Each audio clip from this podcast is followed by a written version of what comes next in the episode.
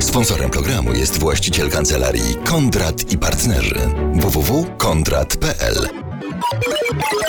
Słownik nowych technologii, czyli jak żyć w cyberświecie. W studiu RMF Classic Michał Stępień, radca prawny.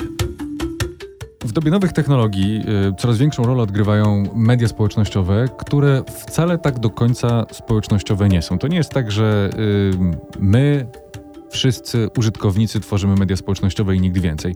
Biorą tam y, w tworzeniu tych mediów społecznościowych udział też duże podmioty, które mają wpływ na to, co my w tych mediach społecznościowych widzimy. Czy to jest tak, że my się musimy bać tych wszystkich dużych podmiotów?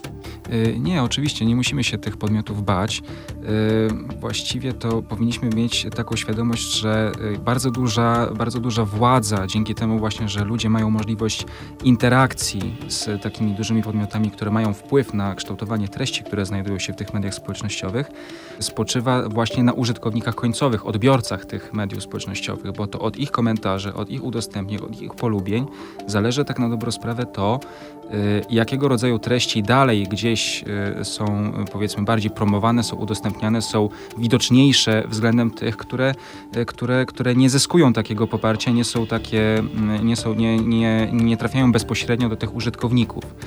Słowem, nawet jeżeli te duże ośrodki, czy powiedzmy jakieś grupy, które mają określone interesy, starają się manipulować opinią społeczną w, za pośrednictwem mediów społecznościowych, to do tego stopnia, na ile jest to dla nich możliwe do zmanipulowania, mogą to robić, ale też muszą się liczyć z tym, że w sytuacji, gdy będzie to zbyt bezczelne, zbyt bezpośrednie albo robione nieudolnie, to po prostu zostaną po prostu zdemaskowani i zostaną skompromitowani i nie będą tego mogli po prostu robić. To jest media społecznościowe, owszem, nie są tworzone wyłącznie przez użytkowników, ale są tworzone także przez użytkowników końcowych, odbiorców. Ci odbiorcy są wyborcami, ci odbiorcy są konsumentami, ci odbiorcy są klientami, y, ci odbiorcy są zwykłymi czytelnikami, którzy tym razem, w odróżnieniu od y, radia, gazety, telewizji czy, czy innych mediów tradycyjnych, y, mają możliwość wyrażenia bezpośredniego głosu. Wyrażając ten bezpośredni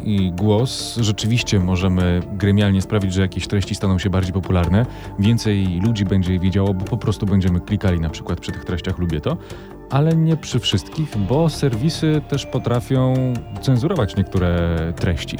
Czy one mają prawo do tego, żeby usuwać treści o na przykład yy, nachyleniu ideologicznym albo politycznym, które twórcom serwisu akurat nie odpowiada? Tak. Jest tak dlatego, że należy pamiętać o tym, że serwisy które, y, serwisy, które stanowią media społecznościowe, to tak to trzeba określić, y, stanowią tak naprawdę zamknięte kluby. I te zamknięte kluby działają na podstawie regulaminów, działają na podstawie powiedzmy jakichś zasad, które są ustalane właściwie odgórnie przez y, ich twórców albo osoby, które są odpowiedzialne za prowadzenie tych mediów społecznościowych, za prowadzenie tych serwisów. Y, właściwie każdy użytkownik logując się czy, czy zaczynając y, korzystać z danego, z danego serwisu musi zaakceptować regulaminy i zasady. Analizując te regulaminy można się samemu przekonać, że faktycznie administratorzy tych, tych serwisów społecznościowych mają możliwość wpływania na te, te rzeczy i mają też tym samym możliwość na cenzurowanie określonych treści. Czy nam się to podoba, czy nie, lubilibyśmy my, jako użytkownicy, wyobrażać sobie, że media społecznościowe są y, absolutnie równą dla każdego, taką jakby agorą do y, swobodnej wymiany poglądów, jakiekolwiek by one nie były, ale nie, bo w imię powiedzmy, w imię powiedzmy nie tylko nawet zapobiegania rzeczom, które mają charakter przestępczy albo wątpliwy moralnie, albo w jakiś jawny sposób sprzeczny z porządkiem publicznym, czy, czy y, powiedzmy szeroko rozumianym bezpieczeństwem, y, to też y, twórcy i, osoby odpowiedzialne za te media mają możliwość według własnego uznania sterowania powiedzmy treści, czy, czy usuwania nawet treści, które im się nie podobają z serwisów, za które oni są odpowiedzialni. I znamy takie konkretne przypadki, które, które które, które się wydarzyły. No właśnie, bo najczęściej przy okazji cenzurowania treści, na przykład na Facebooku czy na Twitterze, mówi się o cenzurowaniu fake newsów, nieprawdziwych informacji, dezinformacji, e, a Jakie mamy przykłady na cenzurowanie treści właśnie z powodów na przykład ideologicznych? Przykłady cenzurowania treści z powodów ideologicznych możemy znaleźć bardzo dużo. Przy czym najbardziej takie spektakularne, wydaje mi się, y, warte wzmianki tutaj dotyczą y, kwestii dyskusji wokół y, tematów związanych z aborcją. Dyskusje, które toczą się wokół aborcji w krajach anglosaskich, jak Stany Zjednoczone czy, czy, czy też Irlandia. Może zaczniemy od Stanów Zjednoczonych. Ośrodki związane z ruchem. Tak pro-life, czyli przeciwnikami aborcji, dysponowali pewnego rodzaju materiałami, które chcieli udostępniać za pośrednictwem mediów społecznościowych, e, które kompromitowały organizację związaną z ruchem pro-choice. E, ta organizacja nazywała się Planned Parenthood, czyli jakby planowane rodzicielstwo, gdzie Okazało się y, zresztą potem w wyniku interwencji m.in. prezydenta Donalda Trumpa, że y, treści, y, które miały kompromitować tą organizację Planned Parenthood, były albo wyciszane, albo po prostu usuwane z serwisów takich jak Twitter, jak YouTube czy, czy Instagram. W odniesieniu do Irlandii w 2018 roku w maju odbyło się referendum, które miało odpowiedzieć na pytanie, czy społeczeństwo irlandzkie y, dopuszcza albo wyraża zgodę na aborcję do 12 tygodnia, y, czy, czy, czy, czy, też nie.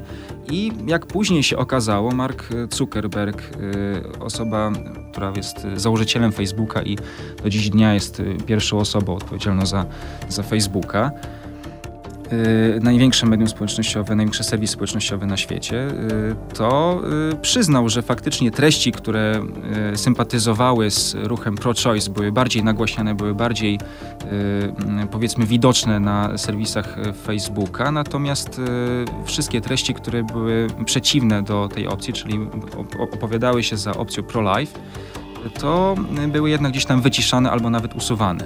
W Polsce natomiast jest y, znane, y, znane jest zjawisko, takie nagłaśniane bardzo często przez ośrodki y, związane z szeroko rozumianą prawicą, że faktycznie na przykład na Facebooku czy, czy na YouTubie treści, które są publikowane przez te ośrodki są traktowane surowiej, są częściej usuwane, są częściej blokowane, są częściej de facto cenzurowane.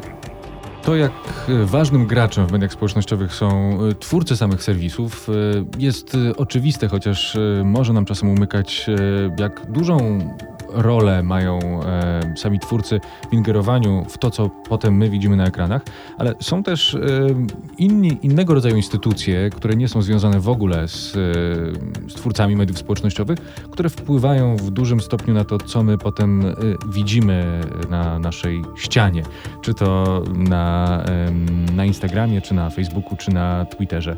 Jakie y, pułapki szykują nam różnego rodzaju firmy? Czy to marketingowe, czy to polityczne? duże ośrodki, takie duże grupy mają takie same możliwości co do tego, żeby korzystać z mediów społecznościowych, tak samo jak szeregowi użytkownicy.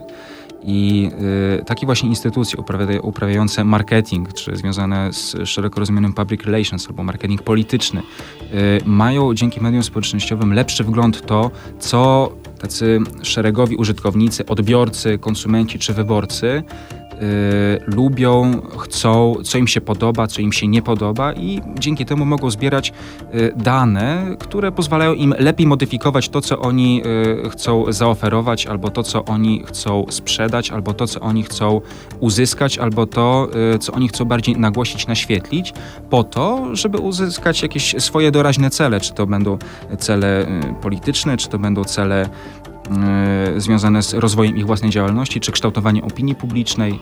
I należy pamiętać o tym, że jakkolwiek te cele mogą być yy, powiedzmy słuszne i legalne, tak samo te cele mogą być yy, niesłuszne i nielegalne. Może to być, mogą to być cele związane ze wspomnianą wcześniej cenzurą, albo mogą to być na przykład cele wprost przestępcze, typu, typu, typu organizacje jakieś przestępcze albo organizacje powiedzmy, które są y, powszechnie uznawane za terrorystyczne, tak samo mogą używać y, mediów społecznościowych dla na przykład, nie wiem, werbowania osób, które, które będą im użyteczne. No, należy wspomnieć tutaj o przypadku takim, że przecież y, państwo islamskie, które, y, które, które kontrolowało tereny Syrii i północnego Iraku jeszcze nie tak dawno temu, to werbowało swoich bojowników także z, za pośrednictwem mediów społecznościowych w państwach takich jak Francja, Wielka Brytania czy Kanada, więc to za pośrednictwem takiego medium także jest możliwa,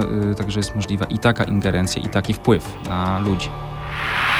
To był Słownik Nowych Technologii, a więcej na ten temat znajdziecie w podcaście na rmfclassic.pl.